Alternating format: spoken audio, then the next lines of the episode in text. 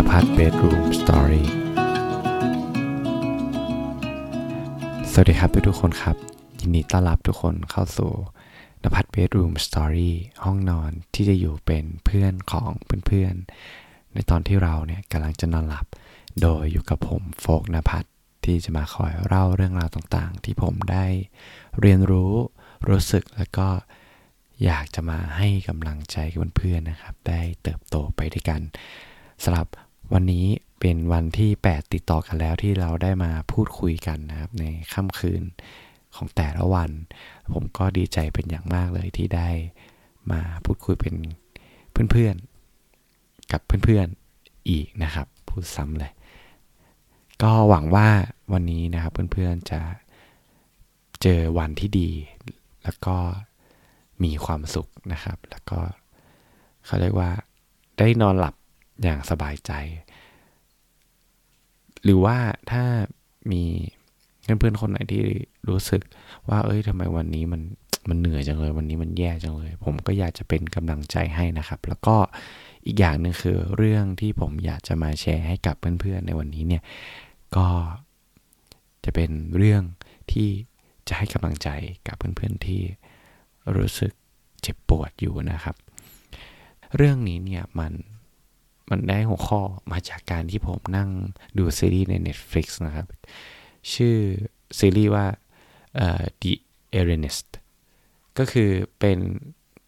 ซีรีส์คล้ายๆกับ Sherlock Holmes ครับ แต่ว่าจะ ผมว่าน่าจะสมัยสมัยหลังหรือก่อนไม่แน่ใจ แต่เท่าที่รู้ก็คือตัวเอกของเรื่องครับ จะเป็นหมอจิตจิตแพทย์ครับ ที่สมัยก่อนเขาจะเรียกว่า เอเลนเนสคือจะดูแลแบบเคสเคส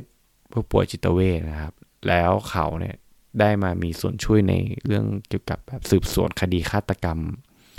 แบบเป็น serial killer ก็คือเขาเรียกว่าอะไรอะฆาตกรรมต่อเนื่องนะแบบเหมือนแก้ไขเคสอะไรเงี้ยแล้วผมก็ชอบมากผมก็ดูครับ แล้วมันมีอยู่ซีนหนึ่งใกล้จะจบแล้วล่ะ คือ มันเขาพูดไว้ว่า เราจะให้มันตามหลอกหลอนเราจนตาย หรือเราจะยอมรับมันและใช้ประสบการณ์ที่เลวร้ายที่เราเคยผ่านมาช่วยเหลือผู้อื่น คือในตัวเรื่องครับเขาเหมือนเขาบอกว่าแบบแต่ละคนน่ะแต่ละในตัวละครในซีรีส์เคยผ่านเรื่องเลวร้าย เรื่องแบบเป็นปมในวัยเด็ก กันหมดเกือบทุกคนนะครับ แล้วคนที่พูดอะ ก็คือเขาพยายามจะบอกตัวเอกของของเรื่องแหละว่า เนี่ยคือเราใช้ประสบการณ์ชีวิตเราในการช่วยเหลือผู้อื่นนะเหมือนถ้าเราอะไม่ยอมรับมันอะมันก็จะตามหลอกหลอนเราไปจนตายเลย แต่ว่าถ้าเรายอมรับความรู้สึกที่เจ็บปวดในอดีตอะเราสามารถเอามาใช้กับผู้อื่น ช่วยเหลือผู้อื่นได้ เพราะว่า ถ้าเราไม่ได้คิดอย่างนั้นนะสุดท้ายเราก็คงเป็นฆาตกรเหมือนกับคนอื่น อันนี้อันนี้ในฉากที่ตัวละครในในซีรีส์บอกนะครับ ซึ่งพอผมมาฟังแล้วมันทำให้เรารู้สึก รู้สึกมองมองมุมมองในอดีตที่ความเจ็บปวดในอดีตที่เราเคยผ่านมา ให้มันเป็นมุมมองที่ดีขึ้นนะ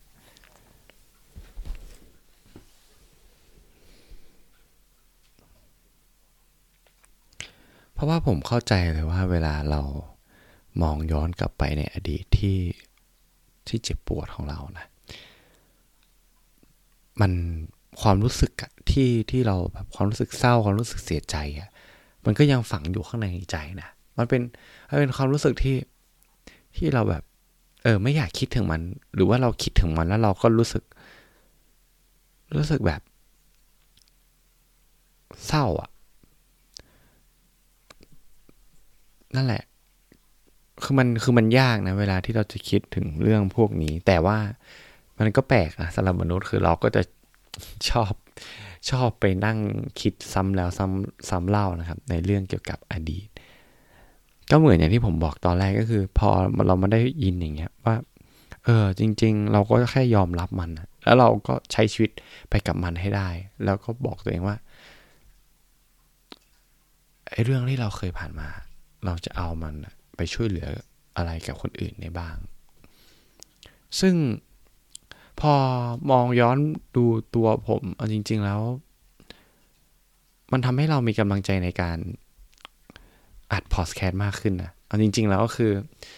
คือเราก็มีเรื่องที่แบบ เรารู้สึกเสียดายรู้สึก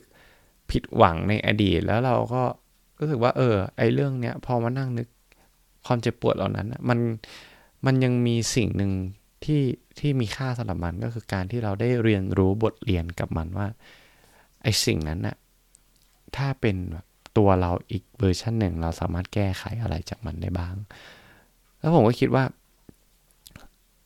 เออ เราก็สามารถที่จะเอาไอ้สิ่งที่เรา รู้สึกเจ็บปวดเออมาช่วยเหลือผู้อื่นมาแชร์ให้กับเพื่อนๆได้นี่หว่า แล้วจริงๆแล้วผมว่าการที่เรายอมรับความเจ็บปวดในอดีตนี่เป็นสิ่งที่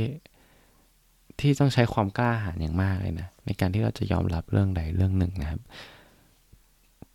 แต่ผมเชื่อว่า พอเรายอมรับมันว่ามันเป็นส่วนหนึ่งของชีวิตของเรา มันเป็นตัวเราจริง ๆ ผมว่าเราจะเดินไปต่อได้ ผมว่าเราจะสามารถ มองมันได้ในมุมมองที่มันต่างออกไป จากอดีตที่เราหลีกหนีมันตลอดเวลา อืมผมเชื่อว่า ผมเชื่อว่าไม่ว่าในอดีตเราจะเจอเรื่องเลวร้ายอะไรมากมายนะครับ มันแฝงไปด้วยบทเรียนอะไรบางอย่าง ที่ที่เหตุการณ์เหล่านั้นพยายามจะสอนเรา นั่นแหละ